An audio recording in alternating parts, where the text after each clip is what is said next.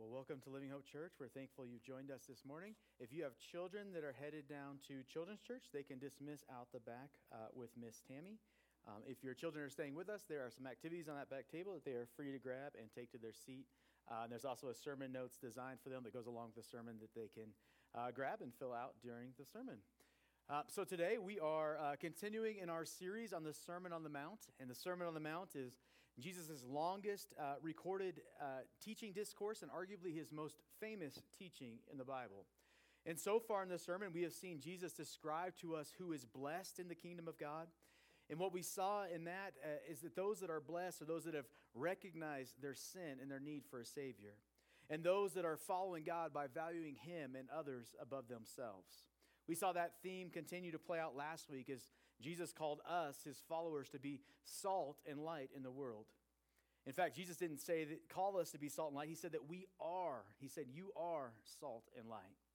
Meaning that everything we do has purpose because we are Jesus' representatives to the world around us.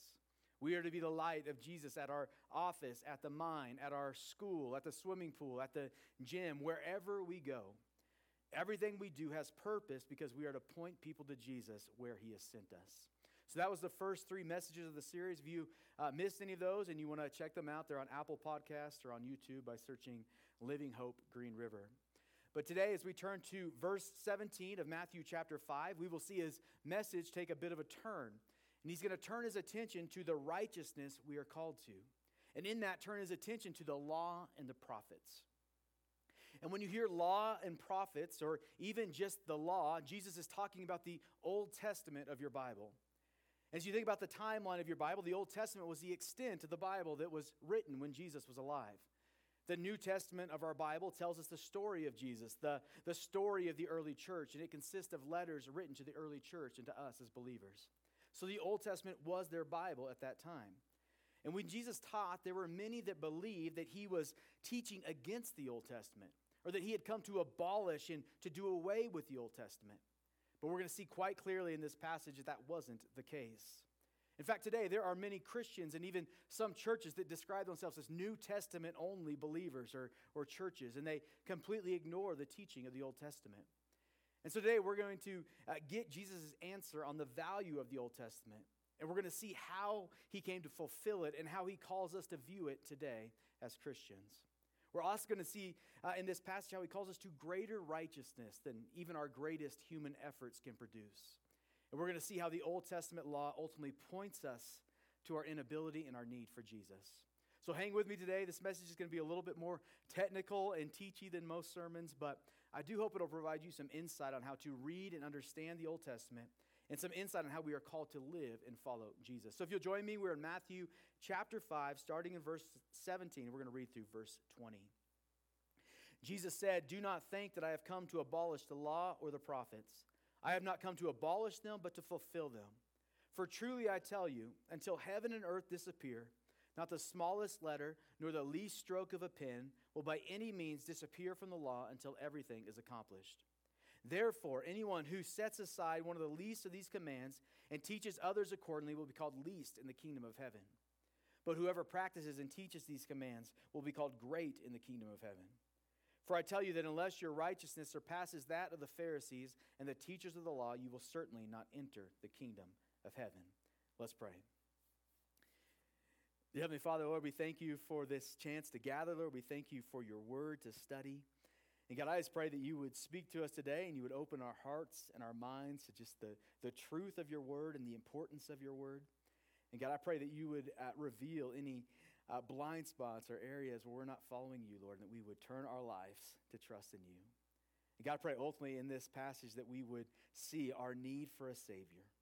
If there's anyone here that hasn't experienced your grace and forgiveness, that they might experience it today. And for those of us who have experienced your grace and your love and forgiveness, would we, would we be reminded and we, would we walk forward in that as we leave? God, we love you. We thank you for your word. And it's your name we pray. Amen. So, as we said in the introduction, when Jesus came and he began his public ministry, he did so speaking of the kingdom of heaven with authority.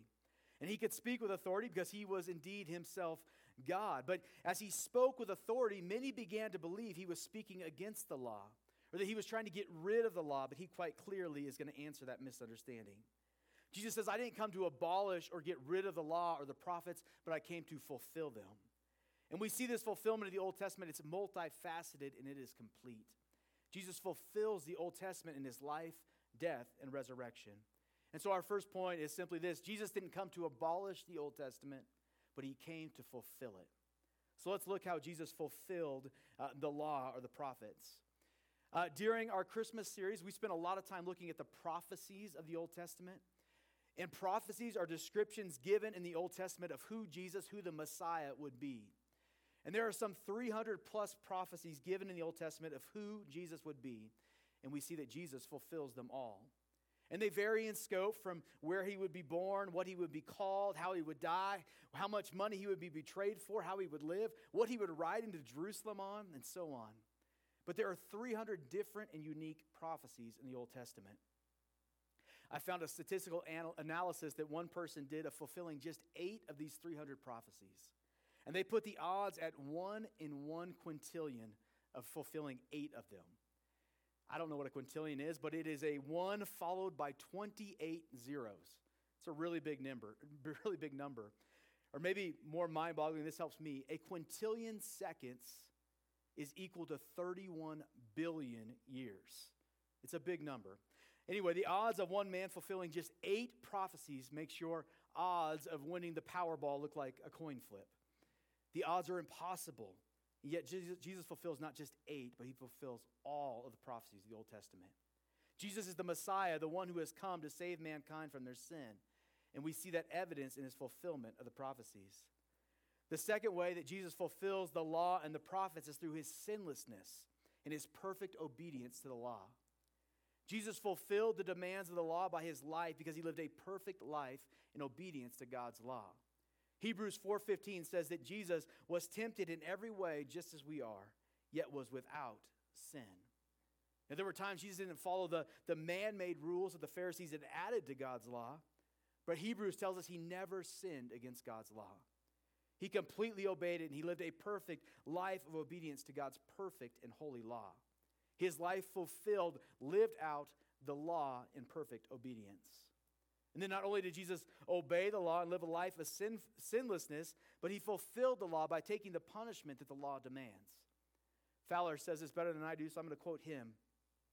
He said, Jesus fulfilled the demands of the law by his death and resurrection because he took the law's punishment for our sins. Galatians 3:13 says Christ redeemed us from the curse of the law by becoming a curse for us. For it is written, Cursed is everyone who is hung on a tree. The law's demands, if you read it, are pretty simple. You either keep it or you die. Jesus kept it so he didn't have to die.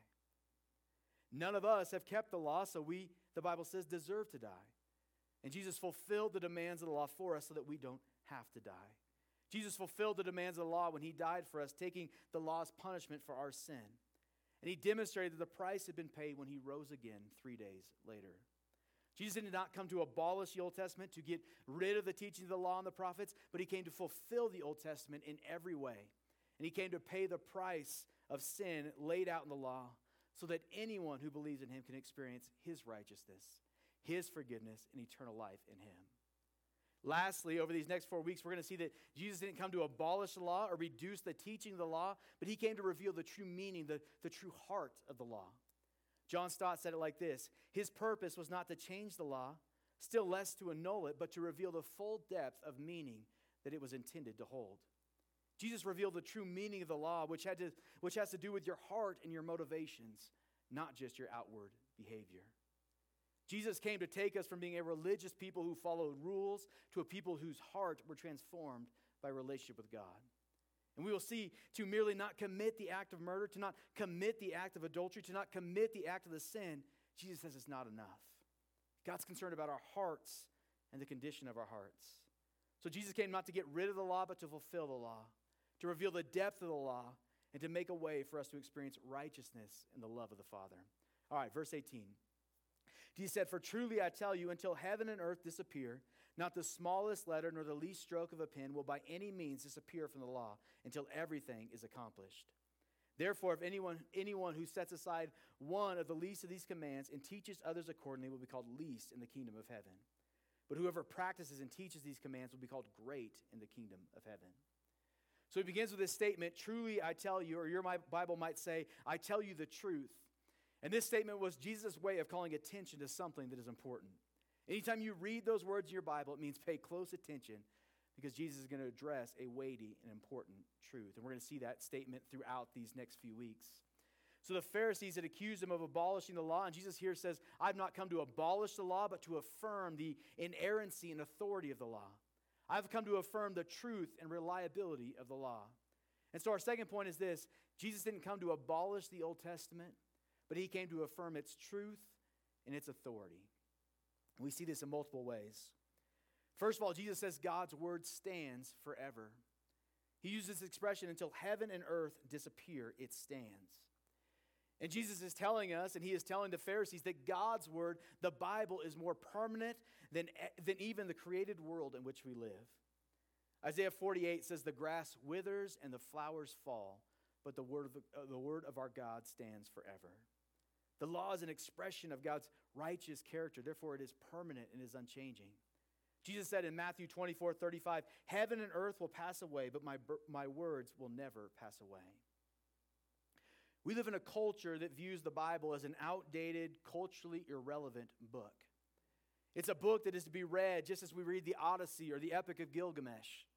But Jesus says the Bible stands forever as God's authoritative word.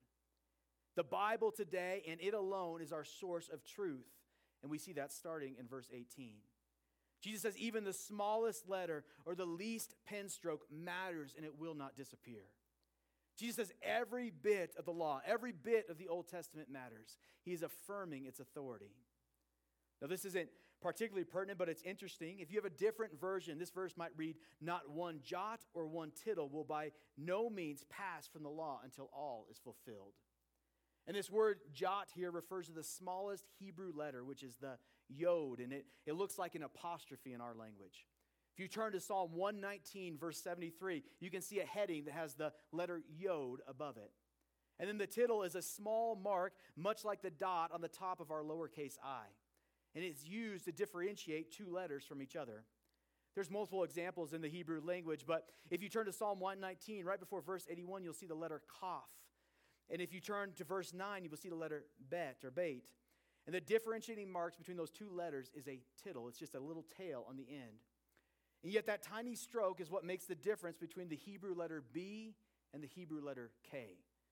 Does it matter if you use a B or a K in a sentence? Of course it does, right? It's the difference between Ben and Ken, beep and keep, bite and kite, right? It can change the whole meaning of a sentence. And so, what is Jesus saying here? He's saying that every part matters, from the smallest letter to the least stroke of a pen. It all matters. Or as Francis W. Beare put it, the law remains in force to the last dot or the last uh, to the last dot on the last lowercase i. James Boice says we must remember that Jesus was the author of Scripture during the Old Testament. That subsequent to that, he was the one who came and lived on earth to fulfill it, and then that he inspired the New Testament writers to interpret correctly the things he had already done. It all matters from Genesis to Revelation, it all matters. 2 Timothy 3:16 says all scripture is God-breathed and is useful for teaching, rebuking, correcting, and training in righteousness. Jesus in John 10:35 says, Scripture cannot be broken. So Jesus viewed all of God's word, all of the Bible, as, author- as absolutely reliable, authoritative, and true. All of it. You and I, we don't get to pick and choose which commands we like and which ones we are going to follow. It all matters and it all ultimately points us to Jesus and our need to follow him. And then in verse 19, Jesus tells us not only does it matter, not only is it authoritative, not only is it true, but it is to be practiced, it is to be lived out, and it is to be taught. So Jesus affirms the Old Testament, he affirms its authority and truth, and then he calls you and I as followers to follow it and teach it. Right? That seems fair enough, right? But if you're like me, this is where we as Christians sometimes get confused. Because we obviously don't follow all aspects of the Old Testament, do we? For example, we have never sacrificed an animal in our worship services, and we never will. But when you read the Old Testament, it is full of animal sacrifices. So, why is it that if we don't follow some aspects of it, how do, how do we know what to follow? How do we know what the point is if we don't follow it? So, let's talk about that. So the Old Testament law or the, the rules are divided into three categories there are civil laws, there are ceremonial laws, and there are moral laws in the Old Testament. So let's, let's look at that. So the first set of laws are the civil laws. And the civil laws were specific rules for governing the nation of Israel at a specific time in history. When Israel was established, it was established as a theocracy. And a theocracy means that God was not only their spiritual leader, but he was their governing leader as well. And because of that, they were given a specific set of governing rules. Right? These were, rules were like the Constitution, the judicial law, the civil laws, the national laws, the health laws, the hygiene laws of their society at that specific time. But now, during the church age, the theocracy of Israel has been replaced by governing bodies in our day. And, and, and, Paul will tell us we are subject to their authorities, not the authority of the civil laws of Israel thousands of years ago.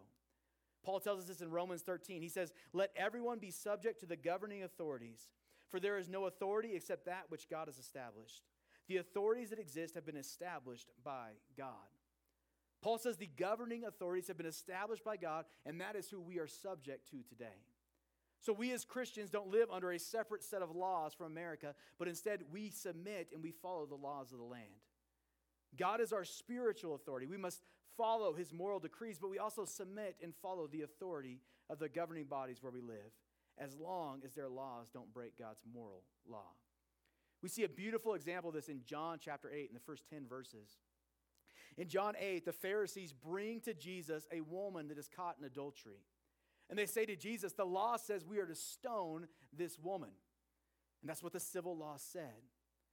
Jesus here famously says, Well, whoever has no sin in their life, they can throw that first stone. And the stones are dropped. Did Jesus break the law? No. Because the civil law that day was Roman law, and it did not have that punishment for adultery. Instead, Jesus says, Neither do I condemn you, so go and sin no more.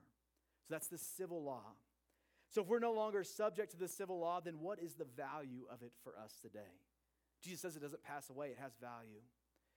Well, one thing that the civil law clearly shows is the severe nature of sin and the severe nature in which God views sin. We know this, but sin is serious and it separates us from God. And that's why we are so grateful for Jesus. The second portion of the law that we are free from as New Testament believers of Jesus are those laws or systems that Jesus fulfilled. These are the ceremonial laws, or those laws that dealt with the temple and the sacrificial uh, systems of the Jewish faith. The ceremonial laws pointed forward to Jesus. They pointed forward to the one that would come and give his life once and for all. And the ceremonial laws are fulfilled in his death on the cross. Because of that, we no longer keep those laws today. Hebrews chapter 10 talks in depth about this subject. But we still see the value of those laws today because they point us to Jesus and they point us to the importance of his sacrifice. So the civil law and the ceremonial law have been fulfilled in Jesus, but the moral law remains as the truth, as the benchmark that we are called to follow. So the New Testament tells us we are no longer subject to the civil law and the ceremonial laws, but we should still follow and abide the moral laws of the Old Testament. We still follow the Ten Commandments and other teachings regarding how to live a moral, God honoring, God fearing life. But this produces a lot of confusion amongst Christians and non Christians. Right? You'll often hear people say that Christians just pick and choose what they want to follow and believe. Or you will hear that the Bible is inconsistent. But when we understand this and we understand what it says, we realize it is not. The New Testament clearly tells us the ceremonial and civil laws have been fulfilled in Jesus. And it is also quite clear that we'll see in the next few weeks that Jesus endorses the moral law. But as we will see in the Sermon on the Mount, he even expands upon it. He expounds the moral law not just to our actions, but to our hearts. And we're going to see that over the next few weeks. Jesus says, If you love me, you will obey what I command. And as we will see in the next few weeks, the commands of Jesus were being taught incorrectly by the Pharisees, and they missed the point. The law points us to our need for Jesus, and the law points us to God's desire to transform our heart and not just our actions. All right, let's look at verse 20. In verse 20, Jesus is going to shock his listeners. He's going to call us to righteousness, to purity of heart that is impossible for us in our own power. Jesus said this He said, For I tell you that unless your righteousness surpasses that of the Pharisees and the teachers of the law, you will certainly not enter the kingdom of heaven. Well, if you've been around church for any amount of time, you have heard of the scribes and the Pharisees. And the scribes and Pharisees, they often face the criticism and the, the wrath of Jesus. And so it's easy for us to view them through the lens of the bad guy, but that is not how they were viewed by their culture. The scribes and the Pharisees were the heroes of the Jewish faith, right? They were the Mother Teresa's and the Billy Grahams of their day. Their faith was seen as unattainable by the everyday people like you and I. Anders writes in his commentary on Matthew this is an enormous statement. It would have shocked Jesus' listeners because the scribes and Pharisees were considered the ultimate example of righteousness. To the Jewish listener, Jesus' statement meant that nobody could enter the kingdom of heaven. To the average person trying to eke out a living, the, the Pharisees were the truly holy people. And Jesus here claimed that they were even not good enough. Isaiah 64 6 tells us that our best efforts of righteousness on our own are but filthy rags before God. We are prone to sin. We are sinners. We cannot earn our way to God. The law and Jesus here, they tell us that. We need a Savior. We can't do it on our own. So that's our next point. The law points to Jesus. We've seen that. And it points to our need for a Savior. At first glance, it seems like bad news that we cannot earn our way to heaven. But what the gospel tells us, this is really great news for you and I.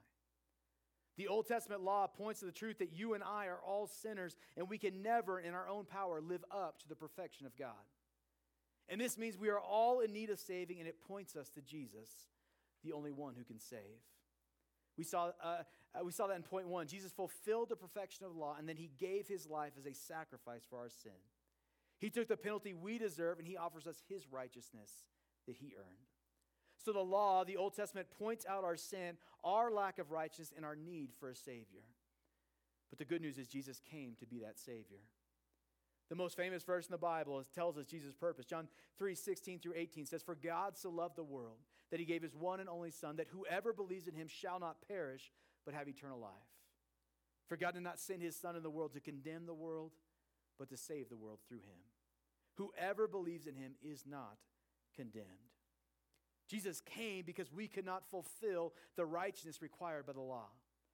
So he came and he fulfilled the law with his life, and then he died the death our sin deserved, and then rose victorious over death three days later. If we believe in Jesus, the Bible tells us we are not condemned in our sin, but instead we are made righteous like Jesus. We inherit his eternal life. We are forgiven of our sins, and we are saved. The Old Testament points us to our need, it points us to Jesus, and he has come to save any and all that will follow after him. Back in verses 3 and 4 of chapter 15, Jesus said, Blessed are those who recognize their sin. Blessed are those who mourn over their sin because it leads them to Him and it leads to eternal life. That's what the Old Testament does. It points us to our need and it points us to Jesus who came to save. And so the question for you today is, is have you experienced Jesus' forgiveness? Have you experienced His righteousness, His life in your life? Or are you trying to earn His approval from God? on your own like the Pharisees. The Pharisees spent their whole lives trying to earn God's approval. But as we said, Isaiah 64 6 tells us their good works and our good works are but filthy rags. They couldn't earn his approval, and neither can we. We are all in need of a Savior. Righteousness, forgiveness of sins, is not based on our works, but on the grace and works of Jesus alone. The Bible says, the Old Testament, the law says we all need a Savior. We all need Jesus. The Pharisees concerned their whole lives with outward actions and keeping the letter of the law, but they cared very little about the heart and the motivation of the heart. God desires to transform our hearts, not just our actions. In the rest of the Sermon on the Mount, Jesus is going to point out this pseudo righteousness of the Pharisees. He's going to point out their pseudo righteousness in contrast with the true righteousness, the true heart change that God desires.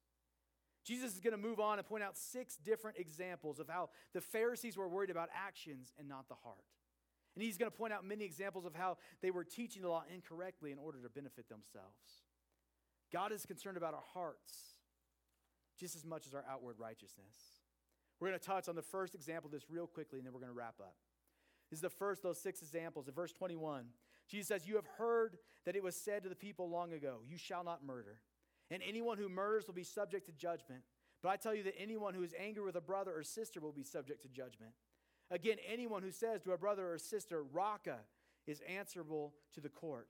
and anyone who says you fool will be in danger of the fire of hell. Therefore, if you are offering your gift at the altar and there remember that your brother or sister has something against you, leave your gift there in front of the altar. First, go and be reconciled to them, then come and offer your gift. Settle matters quickly with your adversary who is taking you to court. Do it while you are still together on the way, or your adversary may hand you over to the judge, and the judge may hand you over to the officer, and you may be thrown into prison. Truly, I tell you, you will not get out until you have paid the last penny. We're going to touch on this quickly because I think this is the easiest one for us to understand and relate with. Because I would guess that there are none of us here that have probably ever murdered someone. We read the moral law, we read the Ten Commandments, and we feel like, man, this is the one that we are most confident about. And so Jesus quotes the sixth commandment directly. He says, You shall not murder.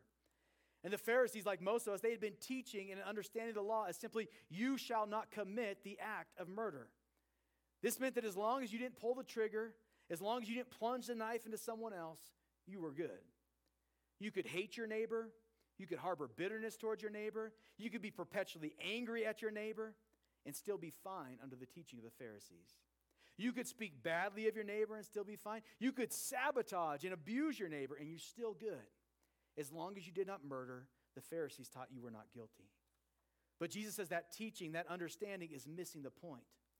Jesus is calling us to more as followers. Yes, we can all agree you should not murder, and we are thankful that people shouldn't murder us.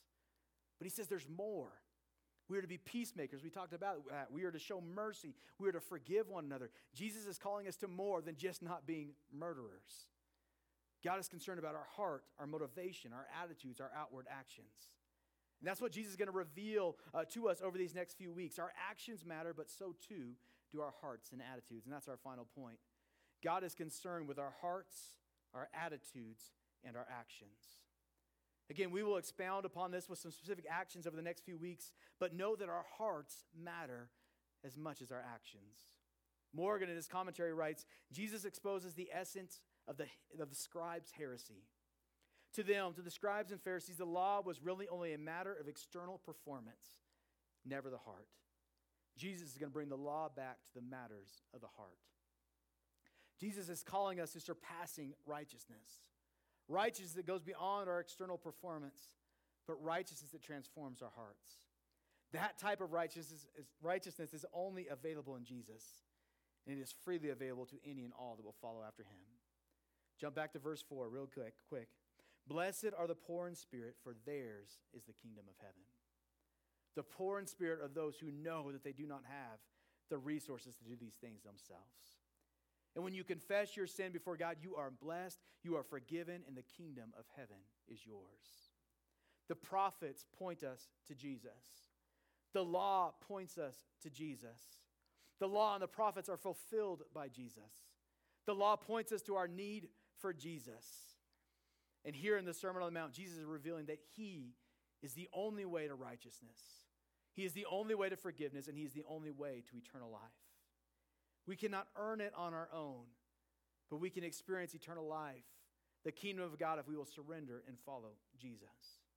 We can experience a transformed heart if we will follow Him. So, as we conclude, where are you today? Melinda's going to come and she's going to play, and we'll just spend a few minutes reflecting. But first of all, maybe you are here and you have never experienced Jesus and you need to experience His forgiveness for the first time. You read the Old Testament, you read the law, you read the Sermon on the Mount, and you realize that I am a sinner. Jesus says, Blessed are you. He says, If you will confess your sins and you will follow after him, he will forgive you of your sins and you will inherit his righteousness. You will inherit a new heart and you will inherit eternal life with him. Have you experienced his grace and forgiveness? If not, maybe for the first time, you need to surrender and trust him today. Or maybe you're here today and you just need to, you've, you've recognized that you have sin in your life, even though you followed him, and you need to confess your sin. Confess your anger, your bitterness, your hatred that you're holding on to. Again, the Bible says if we will confess our sins, we will be forgiven. Or maybe God has revealed not only sin, but wrong attitudes in your life. And you not only need forgiveness from God, but you need to go and make it right with somebody else. You need to go and ask for forgiveness from that person. You need to go and apologize to that person. You need to go and make peace with somebody. Maybe you need to go offer forgiveness and mercy to someone who has wronged you. Whatever it is, my prayer is that God would reveal our need for a Savior. He would reveal the wrong attitudes of our heart. He would call us to repentance. And he would call us to life change and heart change in Him. Change that not just changes our actions, but it changes who we are. So I'm going to pray for us. And then after I pray, Melinda will pl- play, and I just pray that God will speak to you and you just spend a few moments reflecting in Him. Dear Lord, we thank you for Jesus. We thank you that He came to fulfill all of the Old Testament. We thank you that He came to live the, the sinless life that we could not live. We thank you that He didn't just rest in that, but that He went to the cross and He paid the price. He paid the, the, the He took the death that we deserved in our sin. God, we thank you that He rose victorious over death, and He offers us His life and His resurrection freely if we will, if we will follow after Him. So, God, my prayer today is that you would just reveal to our hearts the sin in our life, Lord. God, if we've never followed after you, that for the first time we would recognize our sin, that we would mourn over our sin, that we would confess our sin, and that we would follow you. Yeah, we think the Bible says if we do that, we are forgiven. So, God, I pray that you today would point to our need for a Savior and that we would experience your forgiveness today. And God, for those of us that are followers of you, God, I pray that you would reveal those areas in our lives where we might be not be doing the wrong action, but our hearts are broken. Our hearts are living in sin with wrong attitudes. God, would you reveal, reveal those areas where we are missing it in our hearts? God, would you reveal our need for you? God, would you give us the courage to confess our sin and experience your forgiveness? God, would you give us the courage to go and ask for forgiveness from someone else or to apologize and say we're sorry? God, would you help us to be peacemakers, people that show your mercy and grace to others just as you have shown it to us? So, God, I pray in these next couple of moments that you would speak to us, that you would speak to us clearly, and you would reveal to us where you are calling us to deeper faith. In your name we pray. Amen.